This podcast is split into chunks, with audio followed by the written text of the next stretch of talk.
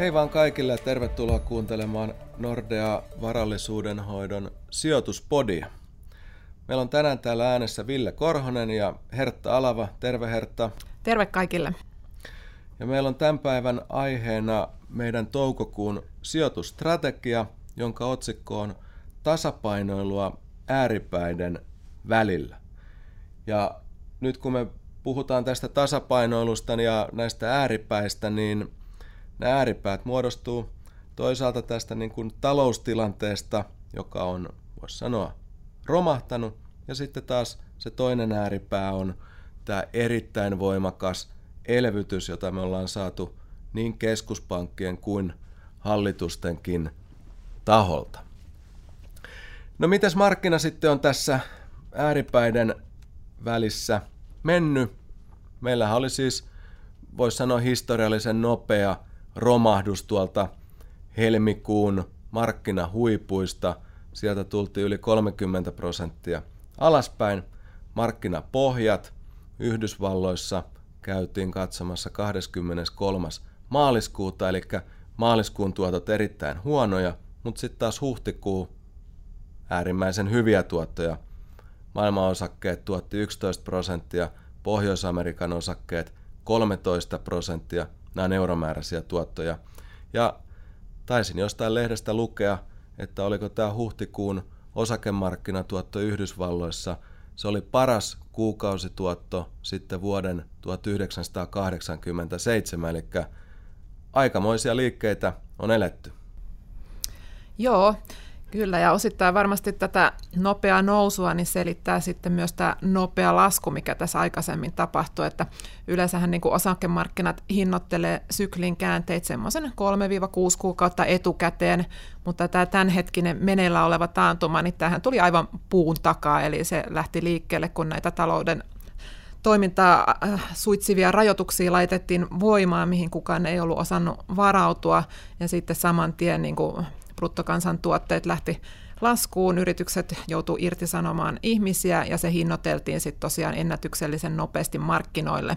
No mikä sitten käänsi tämän suunnan? No yksi oli tietysti tämä elvytys, että pyritään pitämään yritykset pystyssä ja tukemaan työttömäksi jääneitä. Ja sitten toisaalta niin kuin tämä tautiepidemia, niin se on onneksi nyt saatu ei nyt ehkä loppuun, mutta on saatu selkeästi hiipumaan, että tämä pelko siitä, että riittääkö esimerkiksi sairaalapaikkoja kaikille tarvitseville, niin se ei näytä tällä hetkellä, tällä hetkellä akuutilta. Eli nyt voidaan mennä siihen perinteiseen osakemarkkinoiden toimintamalliin, että katsotaan eteenpäin. Eli kyllähän meidän pitää niin kuin tässä kolmen kuukauden päästä talous varmaan on jo lähestulkoon normaalin oloisessa tilanteesta ainakin selkeästi matkalla sinne. Eli tämä on niin kuin vaikuttanut selkeästi siihen, että kurssit on noussut ja sitten vielä nyt on tullut tämä ensimmäisen kvartaalin tuloskausi on lähtenyt liikkeelle ja se on lähtenyt hieman odotettua paremmissa merkeissä. On tietysti vielä puolet yhtiössä varmaan melkein julkistaa myöhemmin tässä tuloksensa, mutta semmoista 14 prosentin tuloslaskua olisi tällä hetkellä USAssa, eli ei, niin kuin, ei missään nimessä hyvä, mutta ei missään nimessä ihan katastrofaalinenkaan. Ja ennen kaikkea odotukset oli oikealla kohdalla. Eli nämä tekijät nyt on vaikuttanut, että tässä nyt ollaan vähän levollisemmissa tunnelmissa kuin mitä oltiin tuossa maaliskuun, maaliskuussa pahimmillaan. Joo, ja kyllä tämä tasapainoilu tässä varmasti jatkuu, että jos mietitään, että minkälaisia varjoja tämän kriisin jäljiltä tuonne jää tuonne talouteen ja markkinoille, niin yksi varmaan työttömyys, eli kuinka korkeaksi tämä työttömyys ehtii tässä nousta ja kuinka pitkäaikainen niin kuin ongelma siitä syntyy. Ja sitten toinen on varmasti tämä valtioiden velkaantuneisuus, joka rajoittaa sitten keskipitkällä aikavälillä sitä julkisen taloudenpitoa ja vaikuttaa sitten verotukseen ja niin edespäin. Eli varmasti eletään niin kuin mielenkiintoisia aikoja ja ei ole kenellekään vielä selvää, miten nämä asiat tulee tästä niin kuin menemään, että mille tasolle just joku työttömyys tulee asettumaan, niin siinä mielessä ehkä markkinakin on nyt sitten poiminut tätä toiveikkuutta siitä, että näitä rajoitustoimia ollaan tässä purkamassa. Joo, ja ehkä tässä tärkeämpää kuin miettiä, että onko tämä toipuminen nyt V- vai U-muotoinen, niin tärkeintä on se, että se ei ole äällä. Että sehän me tiedetään, että talous tulee elpymään, kun näitä rajoituksia poistetaan ja ihmisiä palaa töihin. Kuinka moni sitten loppupeleissä jää työttömäksi niin kuin pidemmällä aikavälillä, niin se on vielä niin kuin hieman epäselvää, mutta mä luulen kyllä, että valtiot tekee kaikkensa sen eteen, että se määrä olisi mahdollisimman pieni. Jo ihan sen takia, että yksityinen kulutus, niin se on kaikkein tärkeintä talouskasvun kannalta, että Jenkeissä yksityinen kulutus vastaa noin 70 prosentista PKT ja muualla hieman vähemmän, mutta että se on niin kuin erittäin tärkeää ja sehän on ihan selvää, että mitä enemmän ihmisiä on töissä ja ansaitsee palkkaa, niin sitä enemmän sitten on näitä kulutusmahdollisuuksiakin. Et, et, siihen, siihen on mun mielestä aika hyvin nyt saatu kyllä tukea, että Jenkeissä varsinkin nämä työttömyyskorvauksethan on nyt erittäin anteliaita ja jotkut pienituloiset, niin ne voi jopa tienata pikkasen enemmän kuin töissä ollessaan tämän rajoitetun ajan. Joo. No mutta sitten kun me mietitään tota sijoituspuolta, että kuinka nyt sijoittajan näkökulmasta tähän tulevaan pitäisi suhtautua, niin Meillä on osakkeet sijoitusnäkemyksessä peruspainossa, eli tämä peruspaino pohjaa siihen, että meillä on hyvin hajautettu sijoitussalkku, jossa on niin osakesijoituksia kuin korkosijoituksia, niin tämmöisessä salkussa meidän näkemys on se, että osakkeet kannattaa pitää, pitää siinä peruspainossa. Osakkeiden arvostus, se on itse asiassa päässyt tässä jälleen kohoamaan – aika korkeaksi. Ja syynä siihen on se, että tämä osakekurssien toipuminen huhtikuussa oli erittäin voimakasta. Tuolla jopa kysellään, että onko sillä niin kuin katetta, että ollaan tämmöisellä vauhdilla tultu ylöspäin. No siitä voidaan puhua vaikka myöhemmin hetki vielä lisää. Ja sitten samaan aikaan nämä seuraavan 12 kuukauden tulosodotukset on pudonnut merkittävästi, niin tämä on johtanut siihen, että tämä tämmöinen osakkeiden halpuus, se ei kestänytkään kuin ihan muutaman viikon tuolla markkinoilla PE-lukumielessä. Se, mitä tässä nyt sitten monet sijoittajat ja mitä tuo markkinakin tekee, niin se katsoo tätä markkinoiden niin kuin halpuutta versus kalleutta vähän pidemmällä aikavälillä. Eli nyt tiedossa alkaa olla se, että selvä kuoppa näihin yhtiöiden tuloksiin on tänä vuonna tulossa ja ehkä realistisempaa on sitten katsoa sitä tilannetta, kun otetaan vertailukohdaksi sinne yritysten tulosten puolesta joku vaikka seuraavien vuosien tulostaso. Ja tässä, tässä tarkastelussa niin osakemarkkina on semmoinen keskiarvo arvostuksessa. Se, mikä tietysti sitten osakkeita puoltaa, niin on osakemarkkinan riskilisä suhteessa – korkotasoon. Eli tässä koronakriisin myötä keskuspankit on pistänyt jättimäisen elvytyksen käyntiin. Sen myötä korot on tullut alaspäin ja Yhdysvalloissakin pitkät korot on tullut merkittävästi alaspäin. Pitkä korko, 10 vuoden korko on siellä 0,6 prosenttia, eli tilanne on aivan toinen kuin mikä se oli esimerkiksi vuodenpäivät sitten.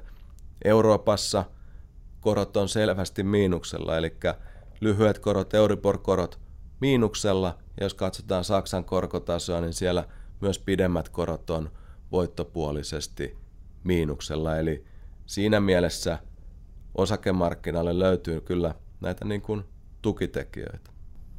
Joo, kyllä se näin on, että korkosijoituksistahan saa lähtökohtaisesti tuottoa silloin, kun korot laskee, mutta että jos ollaan jo siinä nollan tuntumassa, niin hirveästi alaspäin ei voida mennä. Ja sitten sekä USAssa että muun muassa vaikka Iso-Britanniassa, niin keskuspankit on toistaiseksi aika selkeästi ollut sitä mieltä, että ohjauskoroissa ei lähdetä alle nollan. Eli ollaan sillä tavalla vähän eri linjoilla kuin Euroopassa. Ja sekin sitten varmaan estää sen lisälaskuvaran näissä markkinakoroissa.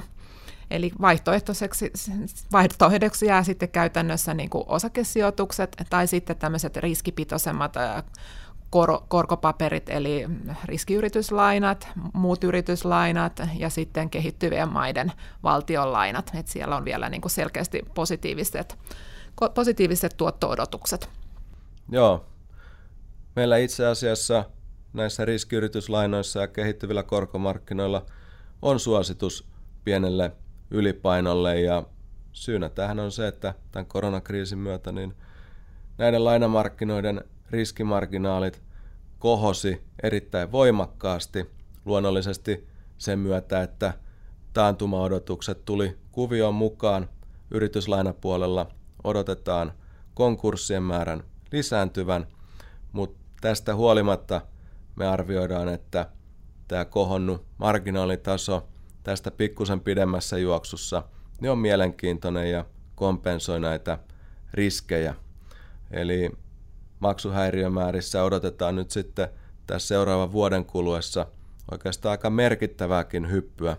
Jos katsotaan Yhdysvaltain riskiyrityslainamarkkinaa, siellä maksuhäiriöiden määrä on tällä hetkellä 4 ja 5 prosentin välillä ja luottoluokittaja Moody's odottaa, että maksuhäiriöt voi nousta selvästi yli 10 prosentin. Puhutaan jopa 14 prosentin tasosta, eli mentäisiin ihan tänne niin kuin finanssikriisin maksuhäiriötasoille, mutta sitten kun talous alkaa toipua, yritysten tilanne alkaa parantua, ne heikoimmat yritykset luonnollisesti on karsiutunut siitä pois, niin jossain kohtaa se maksuhäiriöiden määrä sitten kääntyy jälleen alaspäin ja näissä riskimarginaaleissa tulee sitten myös laskuja ja tämä on sitten se tilanne, kun tämmöisillä lainamarkkinoilla päästään niin kuin sijoittajan näkökulmasta hyville tuotoille. Joo, siinä tietysti täytyy muistaa, että nämä riskipitoisemmat lainat usein korreloi kohtuullisen hyvin osakemarkkinoiden kanssa, että se on tietysti hyvä muistaa, mutta finanssikriisin jälkeen sekä kehittyvien maiden lainat että riskiyrityslainat tuotti seuraavana vuonna jopa hieman enemmän kuin osakemarkkinat, että kyllä näistä niitä tuottojakin voi hyvin paljon saada. Että kehittyvillä markkinoillahan nämä on kaikki niin kuin valtionlainoja, että ne on siinä mielessä lähtökohtaisesti ehkä hieman turvallisimpia keskimäärin, mutta sielläkin on kahta kastia, että osa näistä valtioista on tämmöisiä hyvän luottoluokituksen liikkeelle laskijoita ja niillä ei varmasti tuolle mitään haasteita suoriutua näistä maksuvelvoitteistaan, mutta sitten on jonkun verran näitä huonon luottoluokituksen valtioita, joilla aina sitten silloin tällöin tulee sitten näitä maksuhäiriöitä, mutta ne on selkeästi pienempiä kuin tässä yrityskentässä, että yleensä ehkä joku prosentti vuodessa niin, koke, joutuu sitten tekemään tämmöisen defaultin tai kokee maksuhäiriön. Ja tällä, tällä hetkellä ollaan eniten tietysti huolissaan niistä maista, jotka on niin kuin öljynviejiä ja joissa valtion tuloista merkittävä osa tulee öljyn viennistä. Ei itse asiassa olla huolissaan Venäjästä eikä Saudi-Arabiasta niinkään, että nämä on suhteellisen varakkaita maita, mutta sitten on näitä niin kuin pienempiä Afrikan maita, sanotaan nyt vaikka Nigeria ja muita tällaisia, jotka on huolestuttavampia. Ja sitten on näitä pienempiä maita, jotka on sitten riippuvaisia turismista, eli niissä voi sitten ihan tyyli dominikaaninen tasavalta, joka on hyvin pienellä painolla mukana indeksissä, mutta siellähän melkein koko bruttokansantuote käytännössä tulee turismista, että sen tyyppisissä maissa on sitten nähty pieniä spreadin levennyksiä, eli tota, siellä riskit on suuremmat, mutta kokonaisuutena niin tilanne näyttää kohtuullisen niin kuin hyvältä. Ja mikä on sitten hyvä, että näiden heikoimpien maiden apuunhan tulee aina sitten yleensä IMF tai Maailmanpankki, että IMFlläkin on nyt erittäin isot valtuudet myöntää lainoja ja vähän normaali löysemmin ehdoin, eli se ei vaadi samanlaista tämmöistä valtion budjettipolitiikan kiristämistä kuin yleensä. Puhuttaisiko me vielä hetki tämmöisestä V- vai U-toipuminen, eli markkinoillahan voisi sanoa, että me ollaan niin kuin nähty V-toipuminen jossain mielessä sieltä pohjistansa, mutta monet, monet ekonomistithan sanoo, että tämä talouden toipuminen, se tulee olemaan pikkusen niin kuin rauhallisempi, eli kestää jonkun aikaa ennen kuin talouden aktiviteetissa päästään sitten taas niin kuin täyteen juoksuun. Et toi, jos mä aloitan tuosta markkinan, markkinan liikkeestä, niin sehän oli käytännössä niin kuin historiallisen voimakas. Et jos me katsotaan näitä aikaisempia tämmöisiä laskumarkkinoita, laitetaan tämä tämän vuoden markkinaliike siihen – rinnalle, niin voi sanoa, että me ollaan tähän asti niin koettu niin kuin erittäin terävä V siinä. Laskettu jyrkästi ja toivuttu noin puolet siitä takaisinpäin. se on tapahtunut erittäin jyrkästi. Ja jossain mielessä voidaan sanoa, että se on pitkälti keskuspankkien ja hallitusten elvytystoimien ansiota.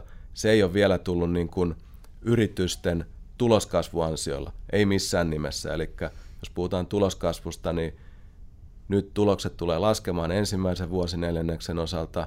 Toinen vuosineljännes, siitä odotetaan niin kuin vielä vaikeampaa. Yhdysvalloissahan odotetaan, että tulokset saattaa laskea jopa 40 prosenttia viime vuoteen verrattuna ja kasvuun päästään tulosten osalta sitten vasta ensi vuoden puolella. Luonnollisesti sitä auttaa se heikko tämä vuosi 2020. Mutta talouskasvun osalta, niin mitä me siitä sanottaisiin? Eli pahinlasku toivon mukaan nähdään nyt tämän toisen neljänneksen osalta, mutta sitten pikkuhiljaa talouskasvu kääntyisi jälleen paremmaksi. Kiinassahan tästä on saatu jo pieniä merkkejä. Joo, Kiina, jos katsoo, niin teollisuustuotantohan on toipunut kohtuullisen mukavasti, että ollaan jo aika lähellä siellä, missä niin kuin oltiinkin tällä hetkellä, tai niin kuin ennen, ennen tätä tapahtumaa, mutta sitten kulutuskysyntä kyllä laahaa vielä heikommalla tasolla. Se on elpynyt, mutta ei ole vielä palautunut normaaliksi. Ja Kiinassakin se on toki tärkeä tekijä talouskasvulle, ja etenkin se on kasvanut nopeammin, eli suht, kuinka paljon se generoi talouskasvua, niin siinä se on merkittävä.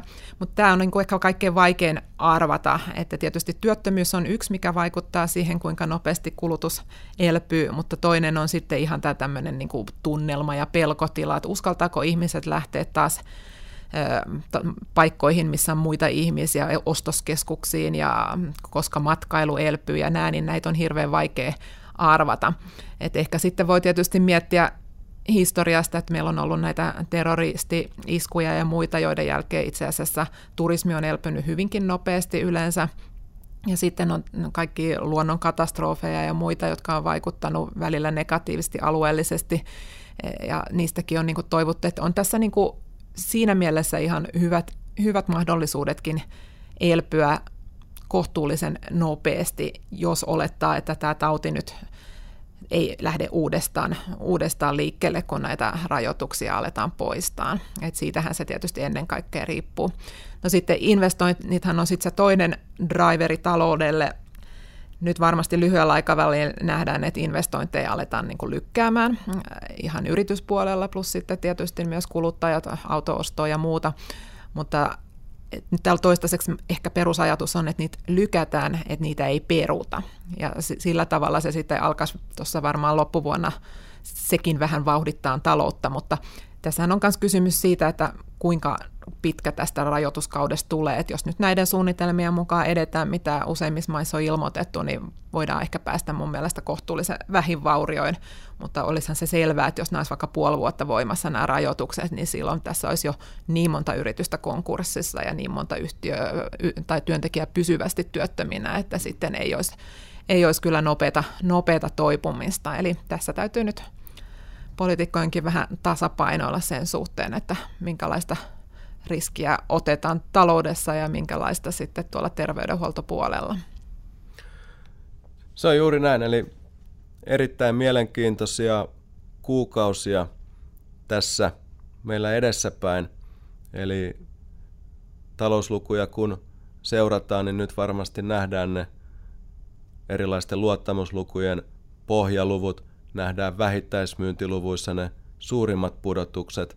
Toivottavasti jo ihan tulevina kuukausina me nähdään sitten parannusta, luvut alkaa tulla sieltä ylöspäin ja markkina sitten sitä myötä niin kuin löytää semmoista vakautta ja uutta jalkaa kasvulle, eli tässä kohti kesää edetään niin ääripäiden välillä keikkuen, eli toisaalta heikkoja talouslukuja, työttömyyden kasvua ja toisaalta sitten taas kovaa elvytystä keskuspankkien ja hallitusten taholta ja niin kuin tässä on monesti sanottu, niin varmasti tämä rajoitustoimien avaaminen on se avaintekijä kanssa, joka niin kuin tätä markkinoiden toiveikkuutta sitten ruokkii. Mutta tässä tämä meidän toukokuun sijoituspodi tältä kertaa. Kiitoksia kaikille kuulijoille.